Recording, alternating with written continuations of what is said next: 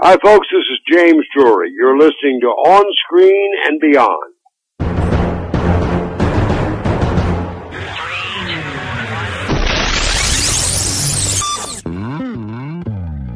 On Screen and Beyond, an inside look into the entertainment world featuring interviews with people from the movie, TV, and music industry, news on upcoming TV and DVD releases, and the rumor mill. And now, here's the host of On Screen and Beyond, Brian Zemrak.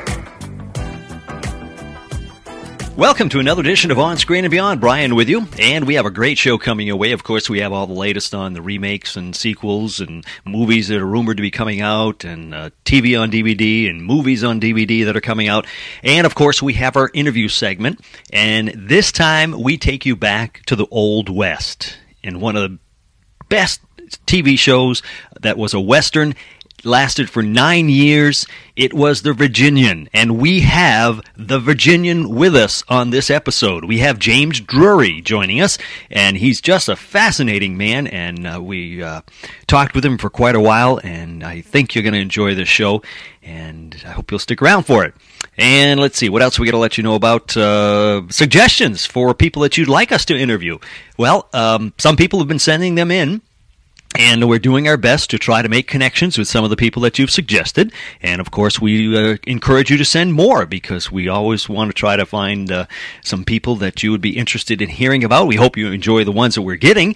And uh, some of them have been uh, uh, connected with us uh, because people have asked us to interview these people and we've made a connection. So we are trying to get some more that people have suggested. And if you have somebody you'd like us to try to get, send us an email it's, you can get us at feedback at onscreenandbeyond.com. All right, so that's what you can do. And let's see, if you want to go to onscreenandbeyond.com, you can go and take our poll. It's on the front page, scroll all the way down to the bottom. The poll is there, and this time the question is um, of the westerns that are listed, okay, now we've only listed a certain amount because I just can't list every western that was ever out there because there were just so many of them. But uh, we have put down some of the the bigger ones, and uh, we want to know what you think was uh, your favorite. What was your favorite western of the ones that we've listed? One of them is Bonanza, Gunsmoke, Laramie, Rawhide, The Virginian and uh, Wagon Train. So those are a few that we'd like you see what you like the best. And uh, just go to that page, onscreenandbeyond.com. Go right down to the bottom. The poll's right there. And uh, that's about it for now. But uh, we hope you do check out our website and check out our movie reviews, our DVD reviews, and uh, let's see, uh, all the other. Tim Tim Neely has a weekly column on there, so we hope you're going to check that out and uh, see what you can find. All right, coming up next, remakes right here on On Screen and Beyond. Please hang up and try again. Well, remake madness continues, and 20,000 Leagues Under the Sea is moving along in the remake scene. Of course, we told you about that already before, but Disney is the one who's doing it, and it seems that they have hired a director who has let go of the screenwriter because he didn't like what they were doing with it, so a new screenwriter has been put on. So, We'll see what happens. We'll keep you updated as we hear. And of course, Freddy Krueger is returning to the remake of uh, Nightmare on Elm Street, as we told you a while ago, and it seems things are moving along as Hollywood continues to kick the dead horses that they beat to death back in the 70s and 80s, and they're trying to kick them back to life. We'll see what they do with that one. And uh, Disney is also trying to remake The Tower of Terror into a film on the big screen, and the reason I say remaking it is because it actually was a TV movie that they had made for their uh, Wonderful World of Disney or whatever they were calling it at that time on ABC, and uh, that starred Steve Guttenberg.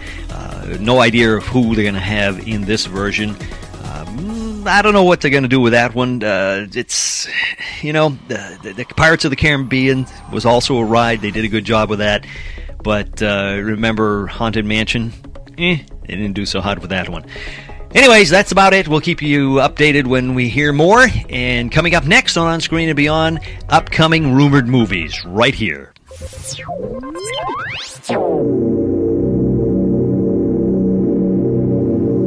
Well, as far as upcoming and rumored movies, Brendan Fraser will star in Furry Vengeance in 2010. It's about a real estate developer uh, starting a new housing development in the wilderness, and he has to face the protesters of the humankind and the animal kind. Fraser is also set to star in This Side of the Looking Glass for 2010. It's about an aging writer, and it also is rumored to star Sarah Michelle Gellar. And Gellar is also set to star in Veronica Decides to Die. And that'll be out this year. It's about a woman who decides to end her own life, but finds she has much more to live for. And that's about it for rumored upcoming movies. Coming up next, taking you down to Sequel City, right here on On Screen and Beyond. Sequel City, well, it looks like 2006's Flicka is headed toward a sequel. Flicka 2 will start filming this spring. Now, Flicka wasn't that a big hit uh, back in 2006, but they've decided to remake it. Now, the show, uh, there was a show called Flicka years ago, and that was a big hit, so maybe it's because of that. Uh, let's see, we don't mind handing out rumors here at On Screen and Beyond, but, uh, you know, we're going to hold off on who is rumored to be in the next Iron Man 2 sequel because it's just so many people and it's constantly changing. So uh, we'll just wait and see what happens on that one before we hand anything else out. Saw 6 is set for an October 23rd release this year, and a sequel to Meet the Fockers is uh, going to be called Meet the Little Fockers.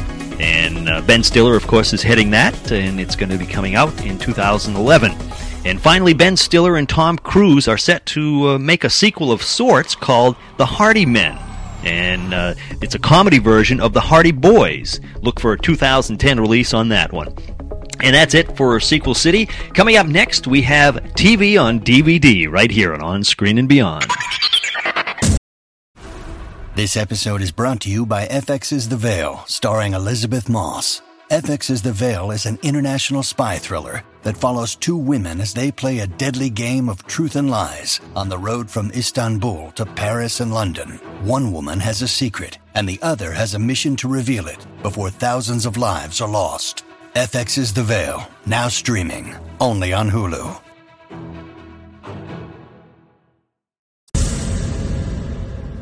TV on DVD, well, it looks like the eighth season of JAG heads your way on March 17th. And also on March 17th, look for Mr. Belvedere, seasons 1 and 2.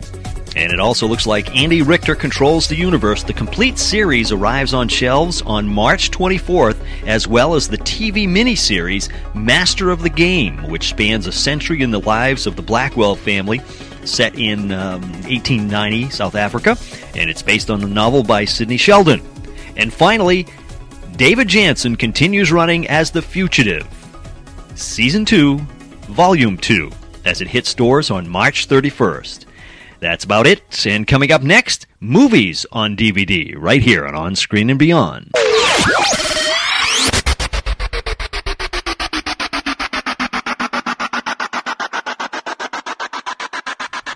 Movies coming out on DVD. Well, March 10th, Milk, the Oscar nominated movie starring Sean Penn, comes out on DVD. And also on March 10th, look for the classic Pinocchio from Walt Disney. And on March 21st, look for Twilight to hit stores, starring Kristen Stewart and Taylor Lautner. Check out our interviews with Taylor and uh, in our podcast reruns. Just go to the podcast reruns at onscreenandbeyond.com. And we spoke with him on two separate shows about his career. And on March 3rd, look for Australia with Nicole Kidman and Hugh Jackman to ride into stores. That's about it for movies on DVD. Coming up next, we have our interview as we go back into the wild, wild, wild, wild west. And we're going to be talking with James Drury, the Virginian, right here on On Screen and Beyond.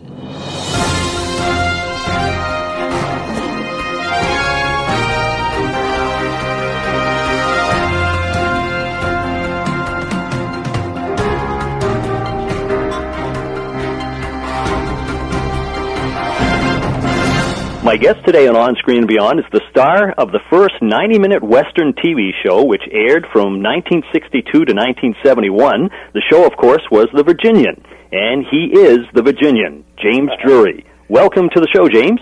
Well, thank you very much for having me on. I appreciate it. There's a lot of different things we could talk about, but uh, I, of course, I want to start off with the Virginian. I understand that there was a pilot made before the actual Virginian that we all know. You had made one in the late 50s. Could you tell us about that?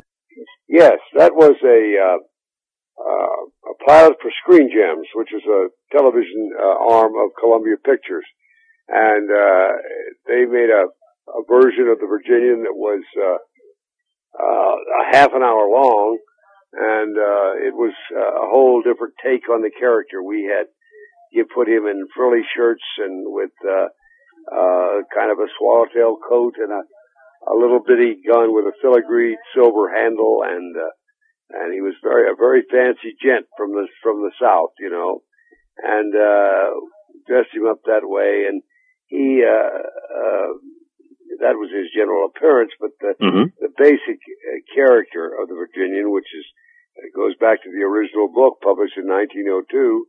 I tried to uh, emulate that in the in the pilot in the uh, Screen Gems pilot, uh, just as I did in the 90 minute version.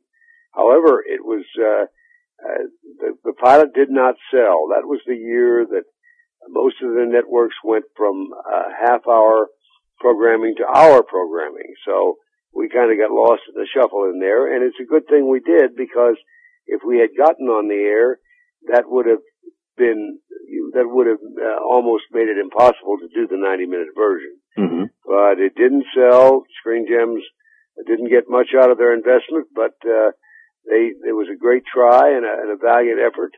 And as a matter of fact, um, um, Jeanette Nolan, who uh, later came on the Big Show as uh, you know, she was married to John McIntire, and when he was there as the leader, as the head of the ranch, she came in as his wife and played in the Big Show. But she was the she was the, the ranch cook in the first show, so Hmm. she went through the whole experience too. But uh, it didn't sell, and I I was uh, no longer working with Columbia, and I had signed a contract at MG at uh, Universal. And uh, shortly after I signed my contract, why I'm sure they had this in they had this plan, but they they tested me for the Virginian along with about uh, a hundred other people, and uh, I I was called back to test again, and then called back to test again, and uh, finally we were informed. Doug McClure and I were informed that we had the roles uh, the Friday night before the Monday morning we started to shoot. Wow. So we didn't have uh, we didn't have much time to do any sitting around or planning. We just had to get right into it, Wow. and uh, and we did, and uh, and went at it, and uh, you know went at it with uh, tooth and nail, and and and got it done.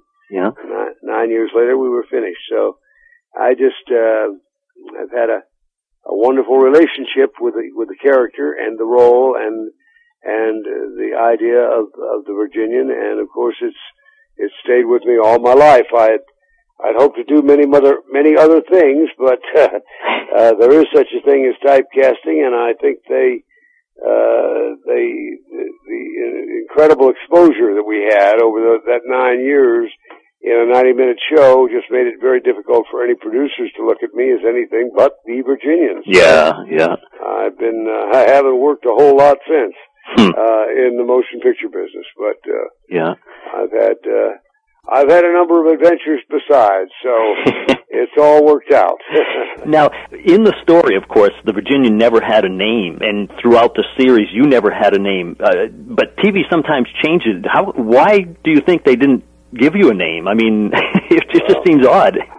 I think it, it may have seemed odd at the time, and it probably did seem odd uh, from the very beginning. But I think that was the author's intent.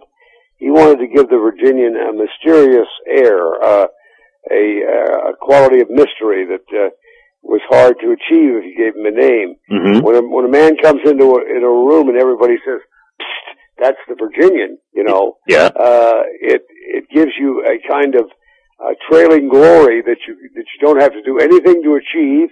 You don't have to work at, and it's just part of the character. And it was always it gave the the Virginian a certain uh, uh, special specialness and, and importance, and setting him apart from everyone else. You know. Yeah. And uh, I guess you know you can postulate that a a man who won't give his right name has probably been in trouble with the law at one time or another. and uh, he was the Virginian I always thought had been in trouble with the law, but had either paid his debt to society or got away clean, or one one way or the other. But he was out there and not not doing anything illegal anymore, and trying Mhm. to do the right thing. You know, Yeah.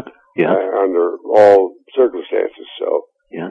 uh, the Virginian was all about uh, being the man who solved problems and and uh, and and made sure that everyone else was in his command was as safe as he could make them and as uh, as happy as he could make them. Yeah. And uh, was uh, that was the whole basis of the story. Yeah.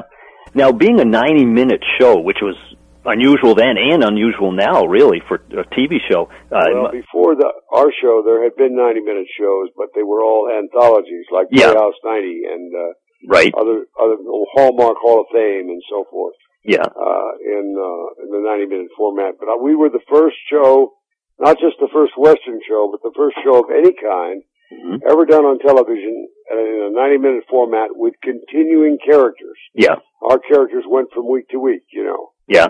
Uh, so we are very, I think, justifiably proud of that. Yeah. And it must have been brutal trying to remember all those scripts for that length of a show. No, no, it was never brutal. It was always a joy. Really? Uh, memorizing uh, has never been a problem with me at all. Of course, it is with a lot of people, but I always tell people when they want to know how I memorize so rapidly, I say, I don't learn the, the lines, learn the play. Learn the play from the first word on the first page to the last word on the last page. And if you know the play, you can't possibly go wrong. Other people can blow their lines and go all over the place, but you know where you are and you know, you know what's, what comes next. So, uh, I always made a habit of that and I, and it sounds, may sound incredible to someone who doesn't memorize, but I made a habit of it and I've done it ever since. Hmm. And, uh, I once wor- learned George Bernard Shaw's Don Juan in Hell in seven days Wow. uh, by heart, and Huh. some of those speeches go on for three pages. So uh, I could do it letter perfect, and it was, uh, uh, you know, it was uh, something that I I had a lot of help with. My wife helped me with it, and I always try to have help when I'm memorizing. I always have someone uh, hold the script after I put it down, so that I can make sure that I get it right, and they can correct me word for word. You know, Yeah. but uh, I've always been able to learn the whole play, and that's the way it works for me. Yeah. And I didn't have any problem with that. Sometimes we had three and four units working at the same time because we used up our our Virginian shows faster than we could make them. It took uh, nine, eight or nine days to make one, um, usually about eight, and uh, we used them up every five days. You see, so we had to have uh, shows, two shows at once or three shows at once. I once worked in four shows at once on one day, Wow. uh, going from set to set, you know, where there were different companies shooting and, and different, different actors all working on segments of the Virginian. And I came in when my appointed time was there and did my, my work and went on to the next thing. Wow. So you had to re- remember different shows for every time you'd go to a different location on the same day? Well, surely Wow. you couldn't be saying lines from one show in, in another show. right, yeah. Huh. But it, but I found it to I didn't have any difficulty with that, and and Doug didn't either. Hmm. Uh, he was uh, almost as as good a memorizer as I am, and in fact, uh, just as good, I think, in in many ways. I don't think he uh, he concentrated on it as much as I did, but he he seemed to always show up with his lines, so that was the important thing. Yeah. I read that you did the, an average of 30 shows a year. Well, the first two or three years we did 36 each year. 36? Wow. Yes, yes, we did. Those were in the days when, when, when they produced a television series, they, they believed in giving people 36 new shows. Now they do about eight new ones and Yeah. 16 reruns. I know. You know. yeah, that- I mean, but that's amazing. I mean, because you were doing 90 minutes and 30 to 36 shows, so that in a year's time, you were doing way more shows than what the average show does nowadays. Oh yes, absolutely. We had miles and miles of film exposed on us, and uh, by and large, I'm I'm proud of the work we did. I think we did some some very fine work, and uh, almost all our work was certainly uh, above average. You know? Oh yes, yeah. And we had some fine, brilliant stuff too. And uh, we had a few bad shows. You can't do a series without having a few bad shows, but uh, they were few and far between. Yeah, yeah. And the cast was outstanding on that show. Oh, they were all wonderful. And uh, as as the years went on, and some of the people left, and other people came in to take their place, they were all they were all very confident and very very uh, gifted in their positions, and they everybody did a wonderful job. But now, was were you and Doug the only two that were the staples through the whole entire series? That's correct. We we were the only ones that started out with it and and, and ended up with it. So Hmm. uh, we became, of course, very fast friends and uh, uh, lifelong friends. And I I miss him every day. Uh, I talk to him three times a week for thirty years. You know, so Yeah, yeah. uh, you miss you miss a friend like that. I he's probably the best friend I've ever had, and I'm just uh, I'm just so sorry that he went so Mm. early. Yeah. He was a young man. He was uh, 56 when he died. Wow. Jeez. And it was a terrible thing. Yeah. Now, Yeah. at the end of the series, um, toward the end, they changed the name to the Men from Shiloh. Was there? Do you know the reason for the change? Well, everyone felt we were.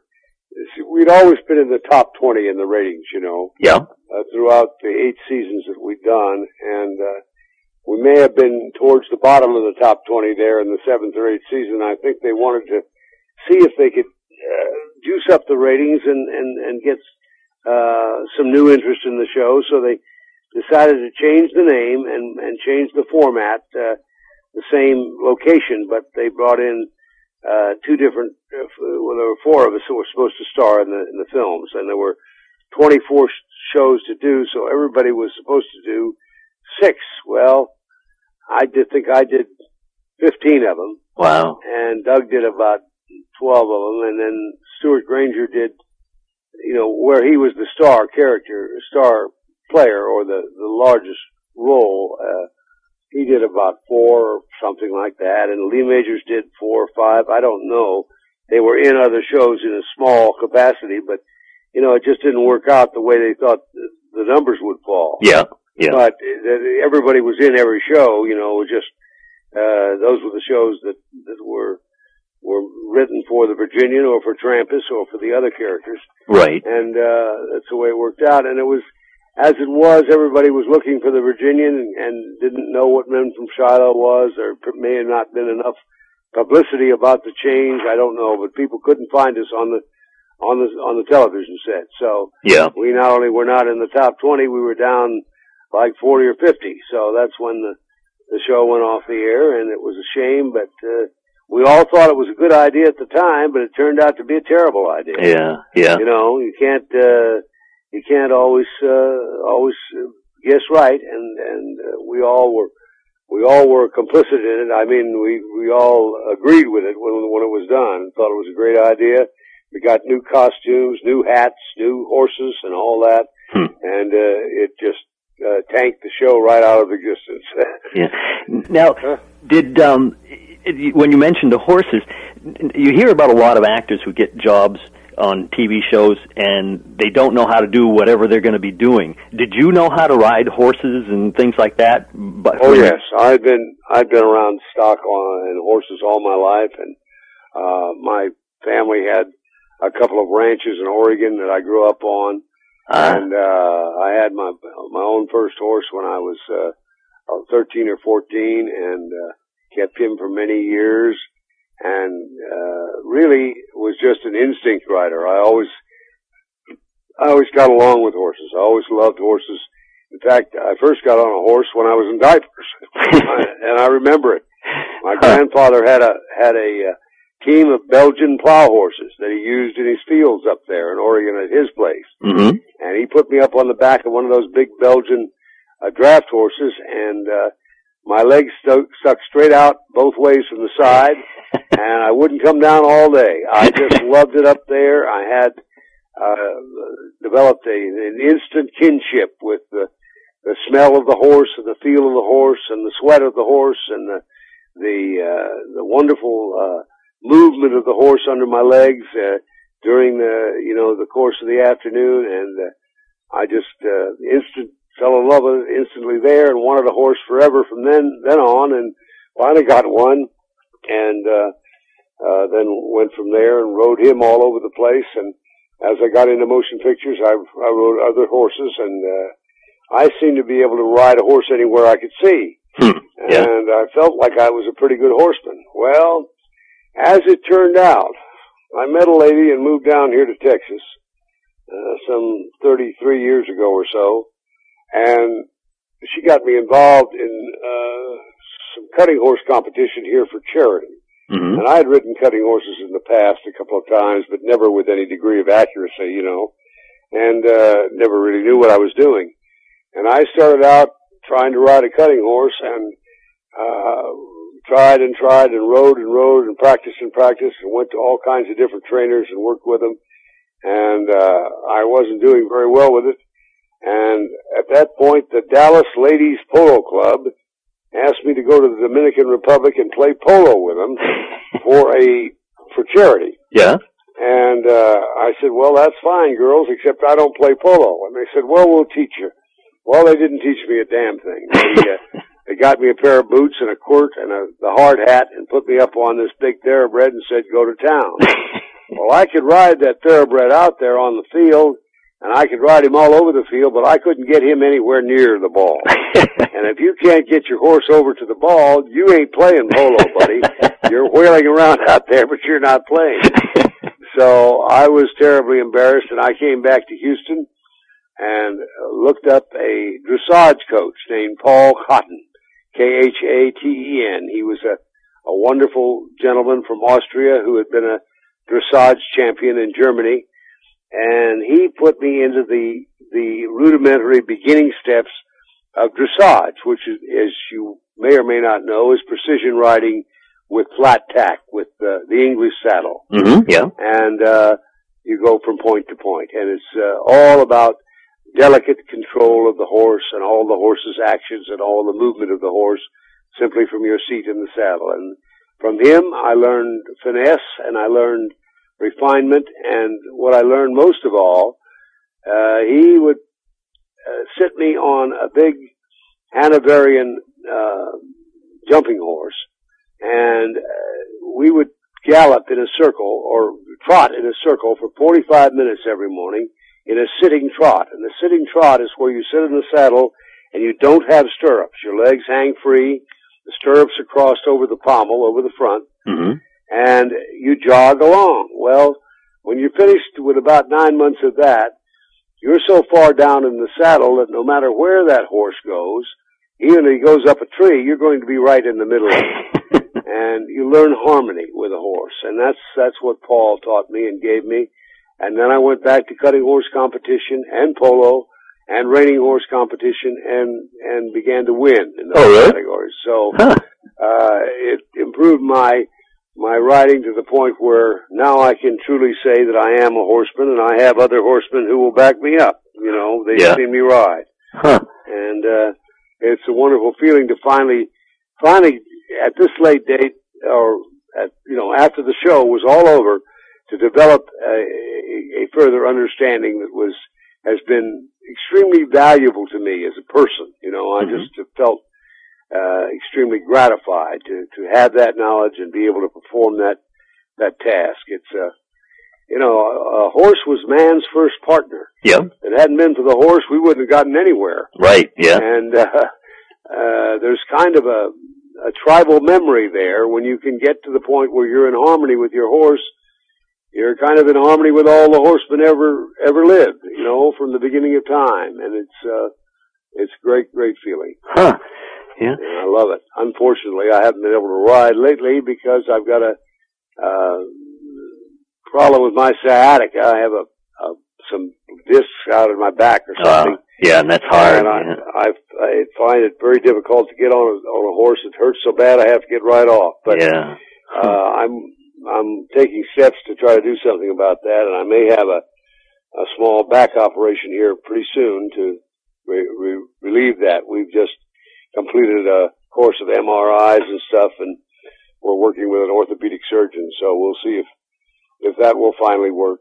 And uh, So you may once again get on back on the horse, right? well, it won't be five minutes after I feel after it stops hurting that I will. For sure. it may be more than five minutes, but it won't be more than half an hour. Now, uh, one question um, that everybody's going to be, you know, wondering is why isn't the Virginian out on DVD? Do you have any idea? No, I have no idea except to tell you that it isn't. Uh, uh, there are places in Europe where you can buy it, uh, all, all packaged up on DVD. I think when I was in Ireland last year, uh, there was a young man that had the whole set, all the shows on about five DVDs. Huh? And they could certainly do that in this country. I don't know whether that was, I really have no idea whether that version was authorized. In other words, whether Universal was involved in the Yeah. distribution of it, or whether it was just pirated off the television somewhere. Right, Yeah. Yeah. And uh, uh, so I don't know what the quality of it is, or or whatever. Yeah. But I think uh, Universal, from what I understand, has asked these distributors who distribute, you know, the after show DVDs, hmm and there are so many shows out. Uh, uh, most of the westerns are out. Uh, Gunsmoke, of course, and Yep. Bonanza, and Big Valley, and and all those shows are coming out. And my friend uh, Bob Fuller tells me that they're bringing out Laramie. Yep. But they've they've seen they've they've asked more money for the Virginian because of the fact that it's 90 minutes and Yeah. it fills a big chunk of programming. You know Yeah. uh, they've asked more licensing money or rental money than these guys are willing to pay. That's probably the Uh, prevailing thing, and and they've never done it. But they're they're, you know, it's cutting off your nose to spite your face because they could make a great deal of money if they if they uh, release it. oh yeah. Gee, that's And I guess uh, the Universal wants a, a bigger share of that than the distributors feel they should get. So Hmm. no, nothing has happened. It's a stalemate uh, and uh. I don't I don't know whether anything will ever happen on it uh, from from Universal, but uh, I've tried to contact them about it, and other people have tried to contact them about it, and we've got no response. Hmm. No, uh, no response whatsoever. Well, hopefully someday they will because that's uh, that would be a, a good collection to have. Yes, well, we had this wonderful trip to Ireland in July. My wife and I got to go over there, and it was a. We both wanted to go all our lives, and here we are in our seventies, and we got to go, and it was, it was an absolutely wonderful, life-changing trip. I got to meet my relatives who still live on the farm there in County Roscommon, where my grand, my paternal grandfather emigrated in 1886 to go over to uh, Staten Island, New York. Huh. and uh that's where my father was born. And uh we met that that property has been in the Drury family for over 400 years. So we got involved in all that history and all those people and there were wonderful wonderful cousins came out of the woodwork.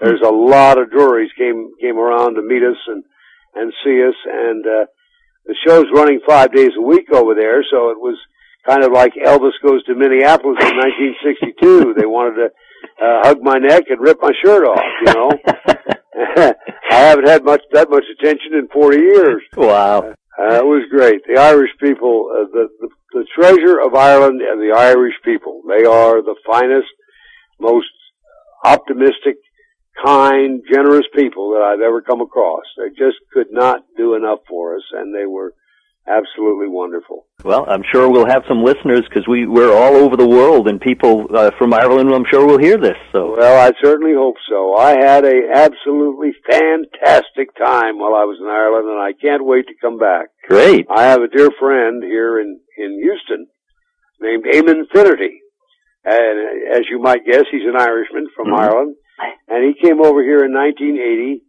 and opened up an Irish pub, and now he has 23 of them all over the Houston area.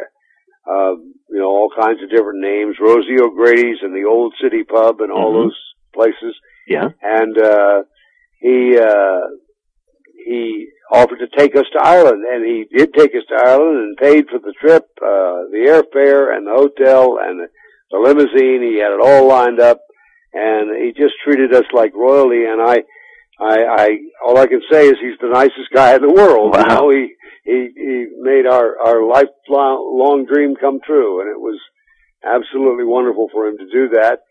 And uh, we're hopeful we'll get a chance to go again here in a year or two. Wow.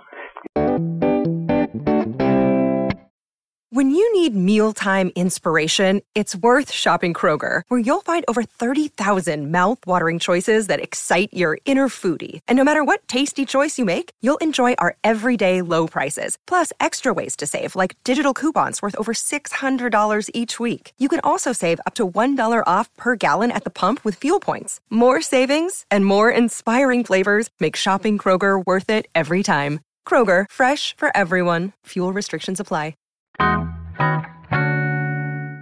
Yeah. Now, in uh, the year 2000, um, they made a TV movie, and it was starring Bill Pullman uh, of a remake, a retelling of the story of the Virginian, um, and you were in it. Uh, That's correct. You had a cameo in that. How how do you feel about them redoing the show that you had, you know, done so much for all those years? Well, I think that was a that was great. I'm, I'm glad they did it, and I think that uh, uh, Bill and all the rest of the cast did a wonderful job of doing the story of the Virginian. They stuck to the book, of course, and did it as as it as the book was originally written in 1902 or published in 1902, and uh, they they did the original uh, version of the of the story as in the other motion pictures, which have included, you know, uh, Gary Cooper and Right. uh, um, um, Joel McCrea Mm-hmm. uh, played the Virginian in another in, a, in another film version of it, and uh, it was a very noble effort, and I think they did a fine job. Yeah. And I was very honored to be in, uh, included in a small way in in the end of it there. So uh, it was a lot of fun to go up to uh, Canada and do that. We shot it in uh, Calgary, Alberta, Yeah. and uh, I I really had one day of work, but I I drove to Calgary and uh, did my day's work and drove back along the top of the Rocky Mountains. So Hmm. Must have been I nice. had a wonderful I had a wonderful trip out of it. Yeah. Gee. it Um, was great. now, what made you first decide to get into acting? How did that all start?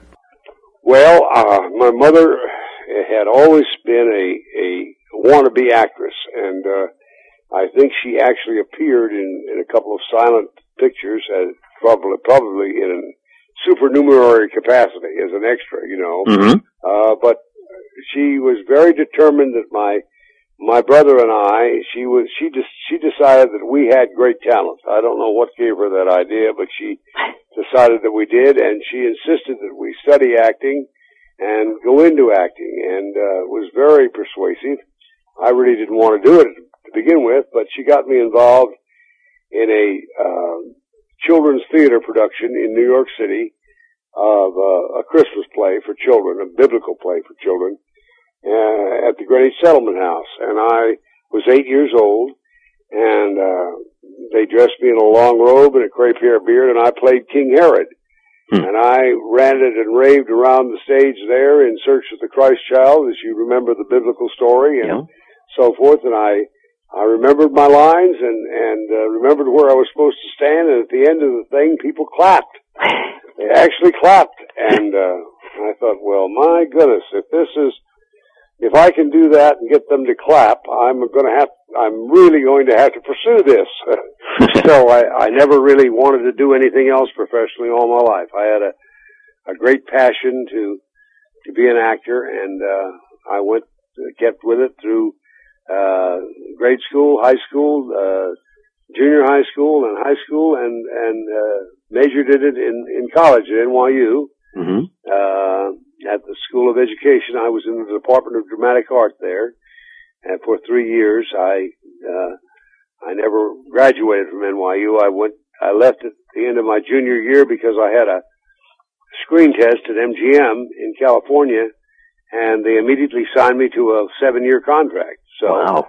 that was how my career started, and I didn't feel that I had the time or could afford to go back and finish my my college education, and I had taken all the theater courses I wanted uh, anyway, and uh, passed all them with flying colors. So I was I was through with the university and and went on out to California and was was there for many years in the picture business. So. Yeah. Do you remember what your first job in a film or TV show was? Oh yes, I uh, I was on at MGM under contract, and they, the first assignment they gave me was a a two word role in the picture Blackboard Jungle. Ah, yes, yeah. And I, I played a hospital intern, and when Anne Francis's landlady came to the hospital with a little suitcase full of things for her, uh, when she was having Glenn Ford's baby, hmm she handed them to me and I said thank you and walked out of the shot. And that was my introduction to film. So You must have been thrilled, right? Yeah, you have to start somewhere. Yeah, that must have been exciting, though. Oh, it was. It was terribly exciting, and uh, every minute of every day in the film business was exciting, whether I was working or not. When you're working, you you're so happy to be doing something, and when you're not working, you're so worried about whether you're ever going to work again. Yeah, yeah. And here I am, 74, and I'm still waiting by an empty phone. You know, but I I I spent many years doing that when I was a lot younger, so Mhm. it's nothing new, and uh, you get used to it. Yeah.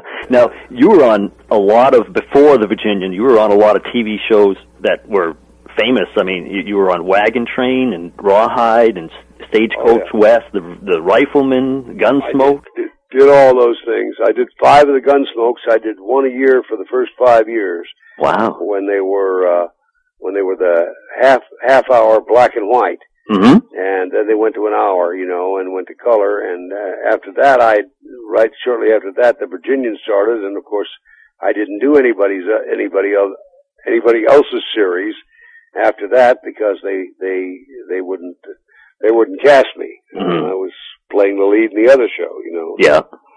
Yeah.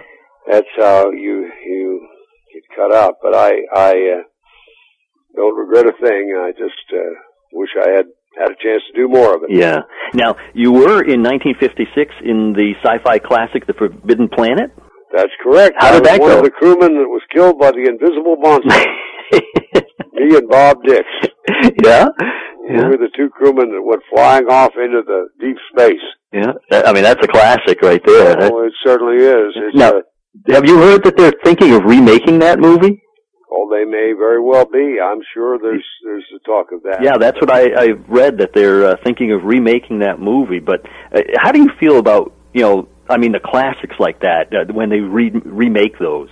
Well, I think uh, you know it's a free country. Yeah.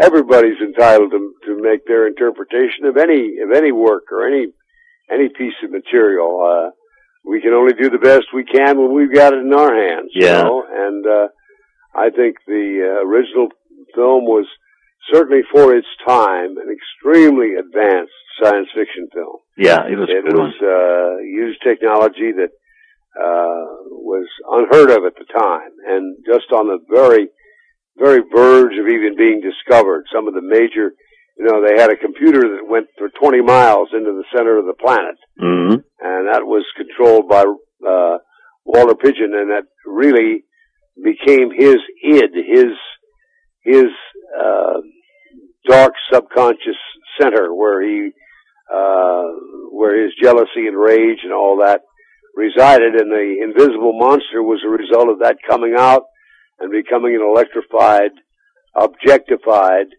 uh, instrument of his wrath Yeah. on the people who were there on the planet. And I just happened to be one of the crewmen who got in the way, and man, that was the end of that. Yeah. well, one of the things that always uh, amazes me about that film is I'm so used to seeing Leslie Nielsen as a comedic actor, and to see him in that film, it I, I realize he was a you know a serious actor before, but now he does a lot of comedy. But uh, uh, every time I see that film, I always look at him and think he's a comedian. you know? Well, that's that's understandable. He's had a a remarkable or, and remarkably successful second career Yes. as, as a as a comedian and in, in comedic material. But he was a, a well-known Broadway actor hmm when he came to California to do that role, and that was his first motion picture role, I believe. Oh. and he acquit, he acquitted himself with uh, with uh, great aplomb, and he was extremely worthwhile in that role. And uh, he went on to do a lot of other serious pictures. If Yes, you'll yeah. Look at his filmography. I'm sure you'll see some some some great films that he was involved in. Yeah. And uh, I remember many performances. But then he got a chance to be a parody of himself in some of these uh, the cop pictures. What Yeah. are the ones that he does? Uh, The Naked Gun. the Naked Gun two and a half, the. Naked Gun three and a half, and all that, Yeah. and just uh, hilarious slapstick. Yeah. And they cast him in those roles, and of course, being the actor that he is, which is he's capable of immense variety in everything he does, he went ahead and and and swallowed that hook, line, and sinker, and made it his own. And he's he's had a uh, a wonderful second career. I I don't know, and I but I would venture to say that he's been more successful and made more money in the comedic stuff than he ever did before. Uh, Probably. Yeah.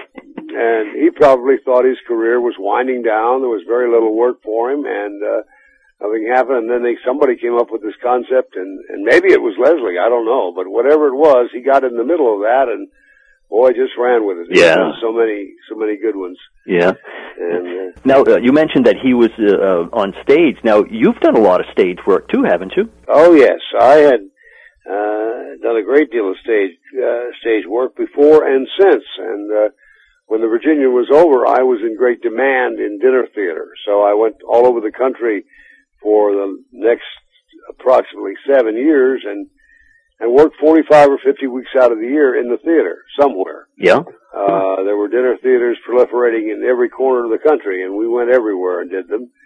And by the end of that time, the dinner theaters were beginning to die out and, uh, there wasn't much, much demand for that anymore. There was, there's only two or three of them still in existence today, and uh, uh, that whole era was something that came and, and went. But I was right in the middle of it. I wasn't getting a lot of calls in California, so I stayed on the road and did all these plays that I could make a very nice living at and and uh, and please people all over the place. Yeah. That's- uh, most of those were comedies. I did a lot of Neil Oh, really? Simon and uh, a lot of uh, uh, slapstick stuff and. Uh, uh, a lot of serious plays like uh, Once More with Feeling with about a uh, uh, uh, Mad with Rage orchestra conductor, you know, and Mhm.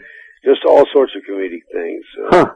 Probably, uh, I've probably done 253 act plays over Wow. my career, uh, including summer stock and all those those places that I worked, and I had also done a, a, a goodly amount of Shakespeare. Uh, at the time I came to California, and I expected I would be able to do some serious roles in pictures and and have some uh, some use of my classical training, you know. Yeah. And uh, the first thing they did was say, "Get on that horse and don't get off." and here's a gun for you. and that was about the way the rest of my career worked out.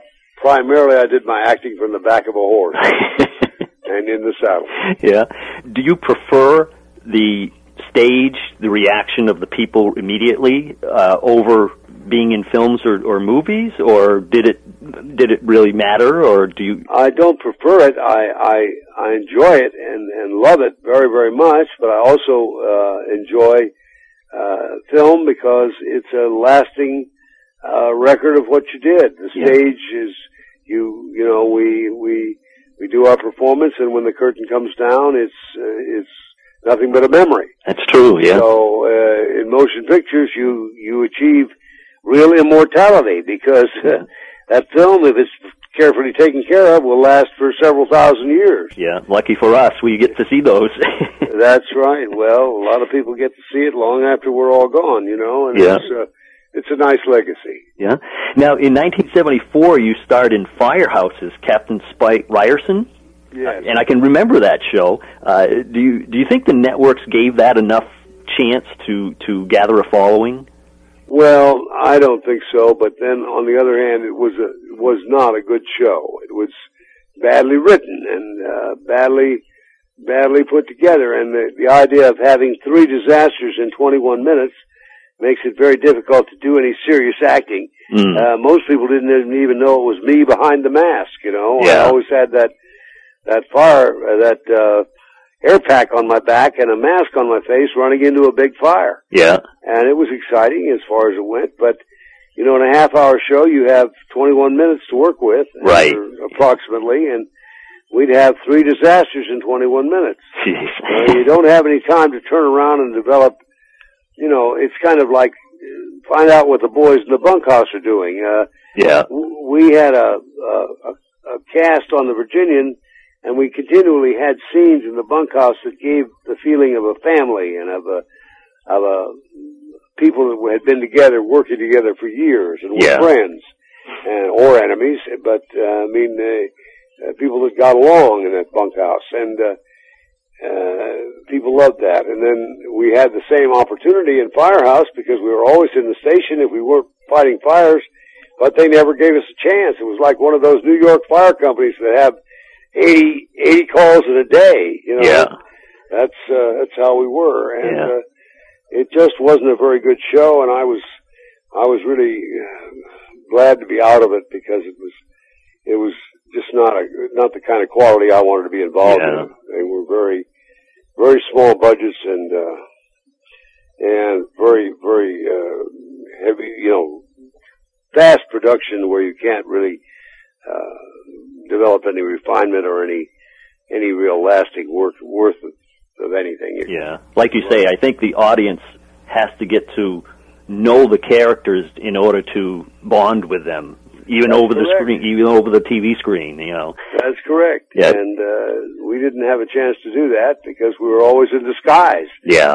Yeah. and there's hollering and shouting and big fires going on. But it was uh, it was a worthwhile project. It would have could could have gotten a lot better, and they could have gotten a lot better writers. And yeah, it just didn't work out. You know, these some of these things do, and some of these things don't. We did our best. Yeah. Now, in 1991, um, I understand you were inducted into the Hall of Great Western Performers of the National Cowboy and Western Heritage Museum, That's right in Oklahoma City. and that's very well deserved, I might add. Well, thank you very much. it, it must have been quite a thrill. It was. It was a great honor, and uh, uh, I'm I'm included in some very fast company there. There's some great great uh, cowboys and great actors that have been inducted into that hall, and more and more all the time. And I'm always happy to see that. And it's a it's a wonderful thing, and it, it means a lot to people because they come up there to the the museum uh, in Oklahoma City, and and they have an enormous amount of tourism and people that come in there. Busloads of people come in and and uh, see the museum, which is certainly one of the best Western museums I've ever been in. Really? Uh, the, the art and the sculpture, the statuary and all that is just first class, uh, better than first class, world class. Hmm. And, uh, I think it's behove anybody to get a chance. If you ever get to Oklahoma City, be sure and look, go to the Cowboy Hall of Fame. Yeah, yeah. You'll, uh, you'll enjoy it. I know you will. That's one thing that I think TV needs to get back to is the Western. They they don't seem to have that. You know, that needs to come back. I think. Well, uh, you're you're very kind to say so, and I I think that uh, there's an awful lot of people out there who watch television who would love to see a, a new western, well done western, but there aren't enough of them. They're just, you know, uh, Shakespeare said 400 years ago, we have to hold the mirror up to nature. And the shows that you see on television today, the dramatic shows, I'm not I don't even consider the reality shows Oh, yeah. worthy of discussion. yes, I agree. But, but the, the dramatic shows and the and the good comedies that are on uh, are all shows that the modern audience wants to see. You know, my grandfather came west with a wagon train from uh, from Missouri when he was about seventeen or eighteen years old wow. and uh, became one of the original Oregon pioneers. And I sat at his knee and heard all those stories of Indian fights and the, the terrible problems on the Oregon Trail and all that. And my sons don't have that. They don't have that closeness to to the actual uh, that that glorious period between the the end of the Civil War and the and 1900 when uh, uh, you know there was there, in the, the there was so much of this that we we think of as westerns. All that was happening during that period. Yeah. Actually, about uh, a 30 year period in there. So unless you're, and that became our Camelot, you know, Mhm. our American Camelot, and people loved it and loved to look back on it. with nostalgia and with with great affection because all westerns are morality plays. They Right. must show the triumph of good over evil, Yeah.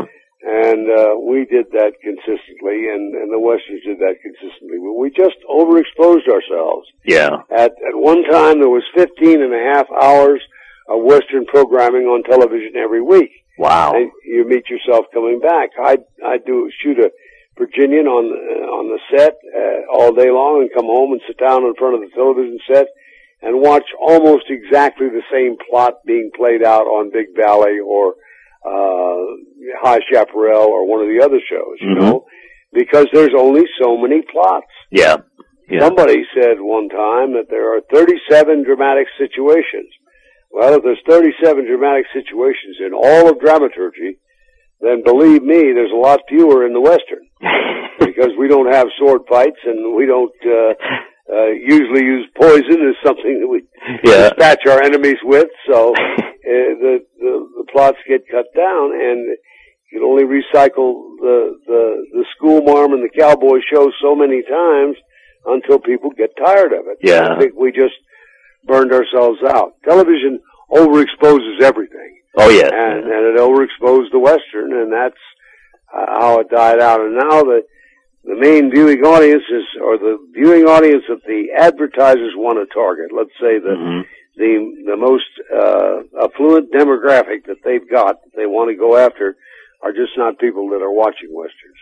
They're, they're too, they're, they're, they're younger people that don't have a connection at all in their family or in their life to, to anything that happened in the West or very little and, uh, so they just have kind of died out. I think there will always be attempts made at them and at television westerns and there will always be western films. People want to see a western film Yeah. uh, every once in a while, but it's not the genre that is, that I'd say there's a great, great deal of future in right now. Yeah. But the thing is, with the Western, there was always a hero. You know, I mean, somebody to look up to. Whereas now, I mean, there's not too many shows that have anybody to really look up to. well, it's hard to find some, a lot of these shows, it's hard to find anybody to root for. right. I know. You, you know. The audience needs somebody that they can root for. Yeah. That's very important to audiences Yeah. worldwide. So it's just a, it's just a question of, uh, there being too much exposure and, Yeah. and, uh, too many years have passed. Yeah. But, But- at least Universal ought to bring, uh, the Virginian out on tele- on DVD so people who do want to watch could watch it. Yes. Yes. I think that would be a great thing. Really. And they haven't done it, so Yeah. Now, time with it. currently, you're, you're still quite involved with making public appearances and different types of shows and things. Can you tell us about those things? Yes, I can. I'm just right now starting a whole series of uh, gun shows for a gun show producer that I worked for before, uh, Todd Bean, who has high caliber gun and knife shows in Texas. Mm-hmm. And I'm going to be in uh, Belton, Texas, which is near Temple, um on uh, February 28th to March 1st. And then March 7th and 8th, I'll be in Fort Worth, Texas at the Will Rogers Memorial Center. And, uh, after that, let's see, I go March 21st to 22nd, I'm in Pasadena, Texas. Then April 4th and 5th, I'm in Houston at the George R. Brown Convention Center. And April 18th and 19th, I'm up in Tyler, Texas at the Hmm. Harvey Hall. Wow. So these are all shows I've done before, but not for two or three years. I like to give, you know, have at least two or three years between shows to give the, uh, give you a chance to have new people come in and not be meeting the same people that I've seen the, you know, two months before. So hmm Yeah. I take a long time between shows, but I haven't done any of his shows for three or four years. So we should have some, some pretty good attendance and some pretty good, uh, uh, and he publicizes them highly. I cut him a bunch of radio commercials and he plays them in all the local markets and people come, come out to see the Virginian. Yeah. And then I have the website that Karen Lindsay runs up in Ohio, and uh, she's put all this on there, so people, uh, Virginian fans, are going to be coming to these gun shows. hmm So that's a lot of fun to see people that find me through the website and all that. Yeah. And uh, I'm looking forward to it. And in June, I think it is, we have a big, it's called the Gathering of Guns, and it's, uh, yeah, up near Memphis, Tennessee. I don't have the exact dates to give you at the moment, but, uh, it's, it's up there. But Anyway, people it'll can- be in June and there'll be a lot of people there. There'll be, uh, uh, I think uh, Gary Clarke and, uh, Randy Boone from the Virginian will be there. Uh, there'll be, uh, Robert Fuller and, uh, Henry Darrow from High Chaparral Wow. and, Yeah. uh, just a whole bunch of guys. Yeah. Uh, Sugar, Sugarfoot will be there. Oh, really? and I think maybe Clint Walker. I'm not sure if he's going to go to that or not, but he goes to quite a few of them. And of course, Clint's a, a very close friend, and we keep in touch all the time. And uh, Bobby Fuller has now moved to Texas, and so is Gary Clarke, who played Steve in the Virginian. He lives out here by Waco, and Bobby Fuller lives up north of Dallas. And uh, Alex Cord. Oh, yes, okay. Alex Cord yeah. and he he lives up there. So I've I've a lot of close friends have moved to Texas. I've been here for 33 years, but they've just come down in the last two or three years and and and bought places here, and they're very happy to be in Texas. So Yeah. A you lot of keep people a lot of people are moving here from California. Yeah, yeah. You know, you keep naming all these names. It's bringing back so many memories of, of the different shows they were on. And, Oh yes, of The- course. the well, memories. Bobby was on Laramie, you know. yeah. And then he had Emergency. Mm-hmm. Yeah. which was a successful uh, uh, paramedic show, and he played the the emergency room doctor. Yeah. Yeah. I remember uh, that. Julie London and Bobby Troup, Yeah. and that was a, a very fine show, I thought. Yeah. And he did that for a number of years, so he's got a a, a fine, uh, just a fine uh, list of credits uh, uh, of his versatility as an actor. He can work in westerns, and he can work in in drawing room comedies. You know, he's very capable. Hmm. Yeah. Boy, all, all those good shows. Well, most of those actors that that had uh, some longevity in shows like that had really had some some uh, training as actors and and uh, had had had some background, you know, when they they came into it. I'm not sure that some of these new people have much background, but Yeah. of course that they they've got to try to make their own way, and that's all I can say. Uh, I think that uh, they they've done as, and I'm sure they're all doing the best they possibly can at the time. There's some shows I just can't watch, but I won't name any of them, uh, except to say that reality shows. Every time a reality show starts, 75 actors go out of work. mm, yeah. So it just uh, I'm I'm against them. I don't have any use for them, and I don't watch them. Yeah. And uh, all I can do is vote with my feet, you know, and and walk away from the television when they're on. And they're not on in this house very much anyway. Nobody watches them. Yeah. Well, James, I, I wish you luck on your appearances coming up, and um, Well, thank you very much. I want to thank you so much for taking the time and sharing your stories with us. Well, thank you, and call me anytime. I'll be happy to talk uh, talk again with you whenever you feel like it, if you feel like it. And, yes, uh, uh, it's been an honor having you on the show. Well, it's been my pleasure, and I'm certainly glad that there are people out like you out there keeping the Western alive and keeping uh, keeping us in communication with our with our fans and our people around the country that that know us. And it's it's always a pleasure to be on your show and be on any show like this where we can talk about westerns. You know, I've enjoyed it.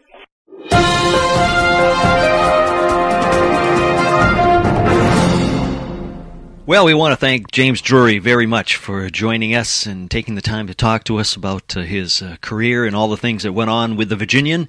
And it was uh, very interesting to hear him talk. It's it's just fascinating to hear the stories like that.